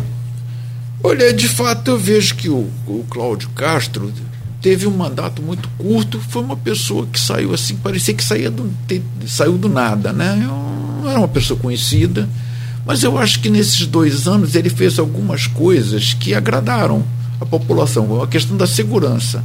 É, embora tenha passado do limite, mas a questão da segurança, no, no geral, ajudou bastante. E, embora esteja assim numa postura conservadora, apoiando o, o presidente, ou, ou, pelo menos no partido do presidente, eu acho que ele não está usando isso a favor dele, propriamente. Não está sendo muito claro nesse apoio. Então ele, eu acho que até ele está surpreso de ter conseguido assim um, esse avanço tão grande é sem a, a, expressão tão grande que ele tinha né? Como o caso do Witzel mesmo. O Witzel saiu do nada e praticamente ganhou a eleição. Eu acho que sério, o estado do Rio também está cansado de governadores que estão que ficaram envolvidos com escândalos né e até o momento ele não tem um escândalo muito grande tem a favor CPS, dele. Ele tem a CPS, ah, tem o CPS, mas acho que ele não caiu a ficha ainda junto à população. Né? Então tem o CPS que é um negócio sério mesmo, de fato, que tem o, até perto de nós ele chega, né? Bem perto, né? Bem perto, bem perto. Eugênio? É, eu fico me perguntando em que momento se deu realmente essa guinada e quais são os elementos que explicariam essa guinada. Eu fico também me perguntando se essa propaganda eleitoral na televisão teve algum efeito nessa mudança ou nessa aceleração dos votos que ele recebeu. Porque eu estava assistindo a propaganda e com todas as críticas que você possa ter aos dois candidatos, digamos, é, ele é bem convincente, assim. Ele é muito convincente, ele tem um ele tem um certo carisma ali quando ele está contando sobre como ele chegou, o que ele está fazendo. Eu não sei em que medida isso atingiu as pessoas ou o cálculo que as pessoas fazem na hora de votar. Por sua vez, eu não sei se o Freixo consegue o mesmo efeito. Né? Se ele tem também essa entrada para as pessoas, se ele consegue de alguma forma sensibilizar, porque querendo ou não naquele trabalho de propaganda ali discursivo é um, um trabalho também de convencimento de toque de despertar a empatia do outro consigo. Então, nesse sentido, fico imaginando se essa propaganda eleitoral teve algum efeito, porque antes da propaganda eleitoral eles vinham meio que páreo a páreo. É. E a partir da propaganda, porque também não aconteceu nenhum evento, nada que pudesse explicar isso assim de forma tão. Pelo contrário, é. até teve tal escândalo que veio à tona e que foi explorado, mas que, no entanto, não teve um efeito deletério sobre a campanha dele, né? pelo menos em termos de voto. E aí talvez não acho que seja a única explicação, mas uma delas talvez seja um pouco também aí, né, dessa propaganda eleitoral, do modo que ela tenha sido convincente. Agora, eu também não tenho acompanhado como eles estão se desenvolvendo no dia a dia nas ruas, é. a campanha deles. E que, o que eles estão mobilizando, em que medida é mobilizado ou não a máquina pública. Tem todos esses elementos assim que eu não estou acompanhando, nem conseguiria listar. Houve um, houve um, desculpa, Aloysio, acho que eu te interrompi aí. É, não, desculpa, pode falar. Não, houve uma. A gente falando aqui sobre a questão da, da bolha e sobre os discursos, a mudança num dia de hoje para o Bolsonaro, se fizer um discurso diferente do que se espera dele. É, o, o, acho que houve uma falha muito, muito, muito grande na, na campanha do segundo colocado, né, o Freixo, em que ele, durante a vida inteira, apoiou a legalização da, das drogas para tratamento medicinal, né, para o cara sair fumando mesmo, e também para os usuários. De repente, ele mudou o discurso para ser contra as, essa aprovação do uso medicinal, do uso controlado de drogas. Isso que vocês comentaram mais cedo aqui ele furou a bolha dele, perdeu aqueles que acompanhavam ele por conta desse discurso e não trouxe novos seguidores. Porque não acreditam no discurso novo dele que mudou da noite para o dia. A, a história isso não estou falando que foi isso. E pode atrapalhar, sabe? A história pessoal. Quando a gente tem um passado, a gente pode ser cobrado em relação a ele. Quando a gente não tem um passado, o Cláudio Castro acho que não tem um passado. O Witz não tinha um passado. E aí você está mais virgem em relação a isso e pode desenvolver mais. O pro, eu vi uma, um programa do, do Cláudio Castro falando da gagueira dele. Eu acho que aquilo foi comovente. Para mim, não, mas eu acho que para a população é. Quer foi dizer, a gagueira quer dizer, parte para a questão pessoal né, e fala a gagueira e a pessoa não tem não deve ter preconceito quanto a isso que ele então isso, isso comove atualmente. Sabe? Lembra a propaganda do Witzel, que ele fez uma propaganda em que ele caminhava pelas comunidades, sentava na casa, ouvia a pessoa falando. Ele parecia um colega, um amigo que estava é. ali para te escutar, para etc e tal.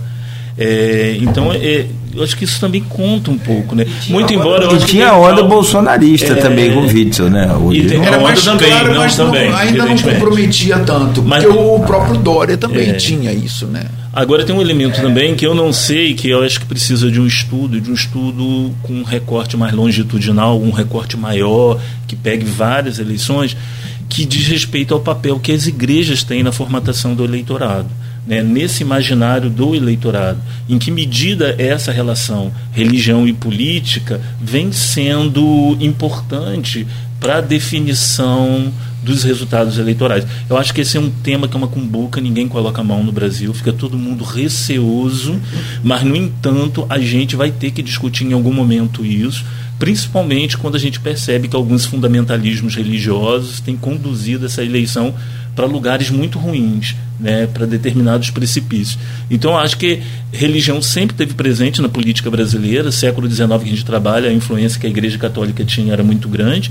Só que hoje se pulverizou essas influências e aí a gente precisa discutir também um pouco os limites né, que as igrejas teriam ou não servindo como púlpitos para determinados políticos, né, para angariar votos, se se constitui novos ou não currais eleitorais, né, aspas, nos currais eleitorais, mas nessa formatação de um eleitor para um determinado grupo. E aí é um complicado, porque a gente tem os parâmetros constitucionais de laicidade e a gente não pode pensar uma nação a partir do parâmetro de uma determinada igreja. A gente tem que pensar uma nação que seja inclusiva para todos os credos e até não credos. E aí eu acho que isso é algo que precisa ser estudado, pesquisado, problematizado e discutido. Eu acho que isso tem que ser mais discutido dentro da arena política. Só para pontuar umas coisas, governador, eu falei aqui tem quanto tempo? Em dois meses? Dois meses. A eleição está muito desenhada para Castro. E aí eu vou ser objetivo. Isso não é declaração de voto. Eu falei que não voto em Castro, não é declaração de voto. É, para ser rápido, é muito pouco conhecido e tem a máquina. Ele tem a motosserra até a Floresta Virgem. Como o Eugênio bem pontuou, a campanha é muito competente. Eu falei que né, se o campanha competente, é ciência, ciência quase exata. Quer dizer, tem, isso é muito pouco conhecido. Tem a máquina. Tem um governo que tem capitalizado 22 bilhões da SEDAI. É. Ah, e outra coisa, e, em contraponto ao Freixo, eu sempre falo aqui, eu não estou comparando as pessoas, e nem politicamente, mas Freixo é o Bolsonaro de esquerda. O que eu quero dizer com isso, eleitoralmente? Ele tem um piso alto, um teto baixo. É. Bolsonaro, por ser governo, ele tem. chama de boca de jacaré né, é, para quem é analista de pesquisa, né? piso e teto. É, Bolsonaro, por ser governo, tentou furar a boca do, o céu da boca do jacaré com o Auxílio Brasil. Até agora não deu certo. Não deu certo. Freixo é o deputado, ele não tem como furar isso. E aí é o que o Sofiati falou. É, Freixo tem uma história, Castro não tem. Então, pra, ele mudou. E aí a contradição que você colocou, quer dizer, é, isso funcionou? Barbinha mais bem feita, sair do pessoal para o PSB, é, agora, agora não sou mais contra as drogas, agora sou contra as drogas. Não foi o que mudei, foi o mundo que mudou. Paz e amor. É. Botar o César Maia de vice, como o Lula fez com a Alckmin. É, ele tem, tem, tem, tentado, mas assim, eu acho que as questões aí são bem objetivos, muito objetivos. O que Aristides falou também, é, já tem um julgamento do passado dele, né? Conta nessa, nessa conjuntura que você colocou aí. E outra, Passa, é, né? desculpa, esses 22 bilhões permitem um, um, um enraizamento dele com as prefeituras que é é. São 86 prefeituras de 92 declarado assinado, Bubu. Quem não tinha assinado foi o Vladimir, mas assinou por último depois que o pai saiu daquela pré-candidatura a governador. Então, quer dizer, de 92 você ter 86, você tem quantos por cento? 90 e tantos por cento da. De, de quem. É, não é de que manda no voto, mas de quem trabalha o voto de cada município, muito mais perto do que ele. Sim. Né? Não, por isso que eu falei... Como é que Freixo vai ter 90? Vai ter... Não dá. Eu falei dois meses. É. Eles são muito desenhados para Castro, muito desenhados. Mas os motivos me parecem práticos e né, são muito elaborados, não, são motivos óbvios. Agora vamos lá. Isso aí fica mais tranquilo. Presidente, presidente da República. Ou é imperador do Brasil. O imperador do Brasil não era eleito, né? Vamos, vamos, vamos, presidente da República. Começa lá com o Sofiati? É. é, eu acho que aí fica, a gente fica mais tranquilo com relação a isso, porque as pesquisas têm demonstrado uma estabilidade muito grande há muito tempo, né? O próprio Gabeiro disse, eu acho que já está decidido tudo. E não é vitória em primeiro turno, mas o segundo turno está garantido. Eu acho que no segundo turno a vitória do opositor principal está garantida também. Salvo se houver alguma mudança muito inesperada, mas parece que está tudo muito estabilizado. Quando a gente examina, por exemplo, a, a, o índice de rejeição, a gente nota que isso ajuda muito. Quando a gente nota, por exemplo, o índice daqueles que garantem que não vão mudar de voto, quase 80%, isso também define muito uma eleição previamente. Então eu acho que as coisas estão decididas como eu digo, salvo se houver alguma coisa inesperada, que tudo é possível, né? mas nem tudo é provável. Eu concordo com Aristides, eu trabalho muito com a rejeição, quer dizer, eu observo muito a rejeição, porque a repulsa, né, a recusa, a repulsa, ela é muito forte na pessoa. A gente não muda isso de uma hora para outra, né? Esses sentimentos negativos que a gente tem em determinados candidatos se mantém durante muito tempo.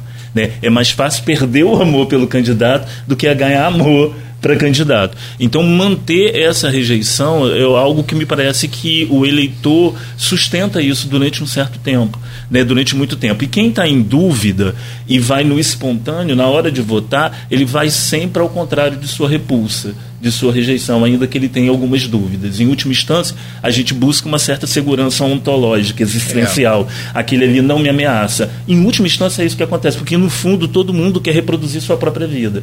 Todo mundo quer, de alguma forma, continuar a viver. E aquele candidato aumenta a minha potência, aumenta minha vontade de viver. E aquele é. ali diminui as minhas possibilidades de viver. Então, em última instância, eu acho que essa rejeição, essa repulsa, ela acaba conduzindo a gente para uma determinada. E daí vem essa estabilidade também, né? Que das pesquisas que volta e meio. E aí você tem essas pequenas oscilações que vão de acordo com o humor, muitas vezes, daqueles que ou estão indefinidos ou que ficam ali fazendo seus cálculos, que são cálculos passíveis de modificação mas eu acho que a maior parte da população, ou pelo menos uma parte, de, uma parte significativa da população, não tem condições de ficar acompanhando o dia a dia de eleição. Pega um elemento aqui, outro ali, e vai trabalhando com seus sentimentos de amor, identificação com determinado candidato, ou com repulsa a certo candidato.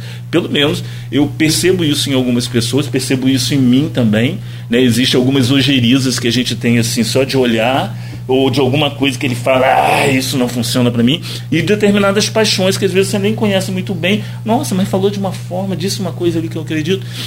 Então os cálculos são mais variados. No meu caso também, eu, eu tenho os meus cálculos a partir do meu lugar social como professor, pesquisador, como funcionário público, como isso, você como jornalista, aquele outro como empresário, aquele outro como aposentado. Nós fazemos os nossos cálculos, ainda que sejam cálculos errados, cálculos que na verdade, se você for fazer um escrutínio ali, não não procedem. Mas é isso que muitas vezes norteia nossas ações e nossas escolhas ali na urna e que não é tão fácil assim gente, os outros ficarem convencendo a gente. A gente escuta, eu sei que muita gente escuta, mas nem sempre eles seguem aquilo ali que estão ouvindo. Isso mesmo. É, são 9h15, 9h14. É. Posso fazer só mais uma? Vai lá. Por favor, fecha aí. Já deveria ter terminado. Quê? Já deveria ter terminado. Já, não, depois o Cristiano dá uma chamada nele e. É. Chega, né? Como, tá di, bom, né? como diria Hitler de Franco, é melhor extrair um siso sem anestesia do que negociar com Franco. Então é melhor Opa! extrair um siso sem anestesia do que, do que tomar esporro do Cristiano. Mas enfim, a última pergunta. É, essa eleição. É, como você falou, é verdade, a gente tem muita. Achar que o outro é, é a gente, o, é. o, outro é a gente. Né? É, um, é um erro, mas é inevitável.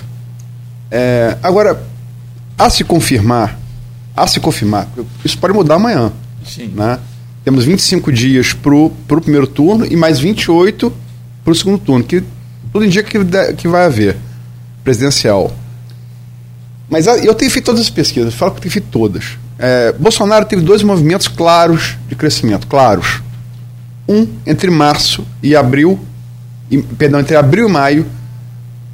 O que, que, que, tem abril? É o teto da janela partidária. Moro sai e Dória sai.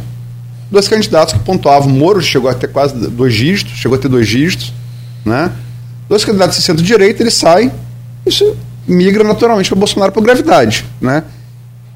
É, é muito claro isso.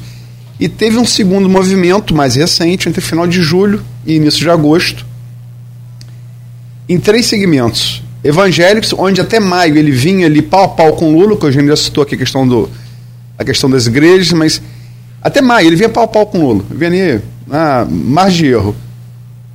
Junho ele abre e passa passando, como o Castro fez agora com, com o Freixo, nessa, nessa faixa. Teve o classe média, classe média baixa, 2 a 5 salários mínimos de renda familiar mensal, por conta do, do, da redução do preço dos combustíveis. E começou a tirar alguma diferença, e essa para Lula seria preocupante, porque a expectativa do Auxílio Brasil de 600, 600 reais começou a ser paga no 9 de agosto. Começou a tirar, mas a diferença, e é onde Lula tem a maior diferença. Lula, a maior diferença, ele começou a tirar. Esse movimento específico, os evangélicos agora, as pesquisas, essas três que eu citei no bloco, primeiro bloco, no segundo bloco, perdão. A IPEC de ontem, é, perdão, a IPEC de segunda, BTG de segunda e Datafolha de quinta mostram que assim, essa vantagem que ele tem nos evangélicos, ela, ela começou a, a, diminuir até, ela se mantém, mas começou a diminuir, de 2 a 5 salários mínimos. Está estabilizado. E Bolsonaro é, começou a cair, inclusive, mesmo com a primeira parcela integralmente paga do Auxílio Brasil, que é um ou dois salários mínimos, começou a cair. É, quer dizer, um efeito oposto ao que ele teve. Então você não. Você, desculpa fazer esse preâmbulo extenso, mas é pra, pra até para o ouvinte entender. A se confirmar isso na urna, o povo pobre do Brasil não está dando uma lição de coesão, de pragmatismo político invejável, não? É, me parece que sim, né? na medida em que essa, essas ajudas extemporâneas ou muito em cima do lance se configuram como eleitoreiras e o povo parece que está percebendo isso. Eu não posso falar pelo povo exatamente, mas eu falo a partir da, da, da, das pesquisas eleitorais. Né? E o Bolsonaro vai ter, na verdade, o que? Para pagar? Dois, duas parcelas apenas. Quer dizer, isso, isso demonstrou que não é nada de constante. Foi em cima da hora que isso foi decidido. Ele podia ter feito isso há mais tempo. Né? Não fez.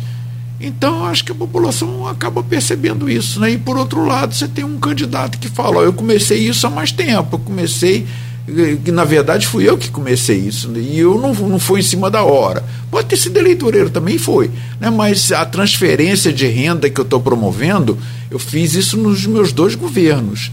Então foi uma coisa mais consistente do que está sendo feito agora, que foi em cima do lance. E há outras coisas também, né? A ausência do governo federal em relação à pandemia, né? esses embates todos com, com na política internacional. Né? Isso tudo eu acho que acaba desgastando, pelo menos, aqueles que fazem pesquisa e aqueles que são mais intelectualizados. É, eu tenho a impressão assim que o pobre também tem o seu combo, um combo que entra comida, educação, saúde. Não dá para fazer uma leitura do pobre brasileiro apenas uma leitura animalesca de que precisa apenas de comida para viver. Não, as pessoas precisam de casa, saúde, educação, transporte. A gente sabe que isso leva, se leva ao longo do tempo. E os pobres pensam também. Pode não pensar como a elite intelectual desse país gostaria que eles pensassem, mas nada significa que essa forma como a elite intelectual também pensa seja melhor para todo mundo.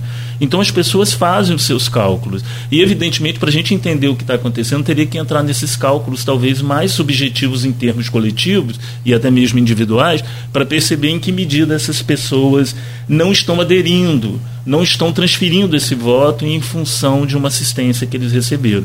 Falo isso como professor universitário, a gente recebeu muito alunos de periferia, alunos de camadas populares, cujas famílias ficaram muito orgulhosas de terem um filho pela primeira vez se formando professor. Isso conta também no combo da pessoa pobre, da periferia do Brasil, porque colocar um filho na universidade é tão importante quanto é o prato de comida para as pessoas que, de certa forma, precisam de, alguma, de algum modo que o Estado estenda para ele esses serviços de inclusão. É, tem uma força simbólica grande Muito estar grande. na universidade, né? Já dizia a música do Titãs, né? A gente comida, a gente não é, quer só comida, a gente quer comida, diversão e arte. E também não quer só isso no período das eleições. Isto é, ao longo é, é. do processo de governança. Tomara que isso tenha, sinceramente, essa observação Para os dois vocês, né? candidatos, né? entendeu? Sim, não, não. Para qualquer candidato. é quem está no. De esquerda ou direita, é, mas quem entrar pensar nisso. É aquela história, a gente é muito criticado por, por, por, falar os fatos que estão acontecendo, narrar a realidade. Às vezes o cara está lá naquela bolha de tiozão de WhatsApp, aí quando ele ouve o programa e vê que a realidade é diferente, ele fala, pô, vocês, são todos esquerdistas lá, esquer, como é que é? Esquerdopata. Eu falei, eu não sei o que, é esquerdopata é o quê? Da onde é essa palavra? Quem Tem direito que é educação, a é. saúde. É a ter o direito de ter sua moradia, isso é. Cara, tem gente que defende a, é, tem gente que defende a não ter tomado a vacina até hoje com o maior orgulho. É, é lamentável, é, porque. É, é, outra coisa, me desculpa, é outra coisa, sei que estou alongando, que é, se você vê a, a pessoal refratário à vacina, classe C, C mais, é, A e B, uhum. C mais. Sim, sim. A, a população C menos D e E. É, Todo mundo na vacina. É por isso que eu estou falando. É, muito pragmático, é muito pragmático. É, ela é muito menos dada a ilusionismo do que a elite. Quer dizer, ah, isso, é- sim, isso é numérico. Eu acho que, que, que o, o movimento anti-vacina vem muito de uma postura intelectual contra a vacina e associado a alguma coisa, porque o povo não tem isso não. O povo, eu quero é, é meu filho vivo, eu quero. Ah, eu não quero mais um problema para mim, além da fome, além do salário baixo, além é. do trabalho excessivo. Gente, olha, algo mais é, Luiz? Alguma observação aí? Tá? Eu só lembro aqui do combo que o meu amigo Eugênio falou. Eu fui saber Foi que era a... combo só há três anos atrás. McDonald's. Eu, viajando para São Paulo para né, participar de uma banca. Participar de uma banca, parei no, no parei na estrada, no ponto. É. Aí a moça pegou, eu peço um sanduíche, a moça falou, não quer o combo. Eu falei, como assim? O que, que é um que, combo? Que, é um, que, que salgadinho é esse aí? Mas, no planeta hoje. O que, que é um combo? Aí ela falou, olha, o combo é o sanduíche, vem mais não sei o que, não sei o que. Eu falei, ah, não sabe sabe? Não, obrigado, eu quero simples. É, mas não parou naquela graal, não, né? Que ali você para, tem que deixar o, um rim ali quase que para pagar a despesa. Gente, ó, eu agradecer demais a vocês, são 9h23. Vale a pena depois o, o confronto lá com o homem, mas a gente defende aqui a causa, evidentemente, que a gente se estende um pouco com a justificativa de que o assunto é extremamente importante. Começo por você, depois eu termino com a Aristide, já que eu comecei com a Aristide. É, Eugênio, foi um prazer recebê-lo aqui, muitas mensagens aqui agradecendo a sua presença. Transmito todas assim de forma é, carinhosa e respeitosa e agradecido pela sua presença. Professor Eugênio Soares, muito obrigado. Agradeço o convite. Estamos disponíveis na Universidade Federal Fluminense. Temos vários pesquisadores, professores que atuam, pesquisam, discutem, fazem reflexões sobre a região né, e sobre o Brasil e também globais. E eu acho que a gente está aqui meio que cumprindo também um pouco essa função de a universidade se colocar na Sim. comunidade, de trazer também um pouco dos posicionamentos que sustentamos lá. Ah, Muito obrigado a Luiz, muito obrigado a FM, muito obrigado a você, muito obrigado ao colega Beto, Beto né? Isso. Beto, Cláudio. E mais uma vez uma honra estar ao lado da Aristide, que foi, é e sempre será um grande mestre para mim e para todos nós. É. Né? Obrigado. A Aristide é referência para da região para o Brasil e para o mundo. Aqui, e, e, e, nós é, e nós estamos aqui sempre lançando mão lá dos, do Sim, potencial que é essa UF nossa, né, cara? Fantástico, né? Às vezes criticada por alguns e aquela coisa lá, do, mas faz parte. Acho que a, a sinceramente para fechar aqui, eu acho que a democracia brasileira passa por um teste muito pesado hoje. E tomara é. que a gente sobreviva. Bom, Sofiati, obrigado, mais amigo. uma vez, agradeço mais uma vez essa acolhida. Né?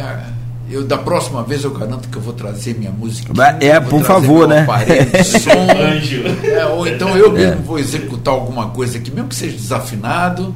Né? Sim, e sim. Teremos essa honra de acompanhar a, essa desafinação. Ao ao Cláudio, ao Beto, essa atenção especial, aos ouvintes, é, particularmente por me darem atenção no ocaso da minha vida. De ter paciência com a gente, né? É, ter paciência com a gente. Pode xingar a gente, que a gente já está. É. A gente tem, todo mundo tem que ter uma posição nesse mundo. É uma de ofício, né? É, claro. É, ô Luiz, e, e, tem vários comentários. Eu tô a, vendo aqui. A, a pegada foi grande aí no, estilo, no estilo seu, que, que você fala, é briga de foice no, no escuro. escuro. É. é. Renato. Mas a gente prefere não saber.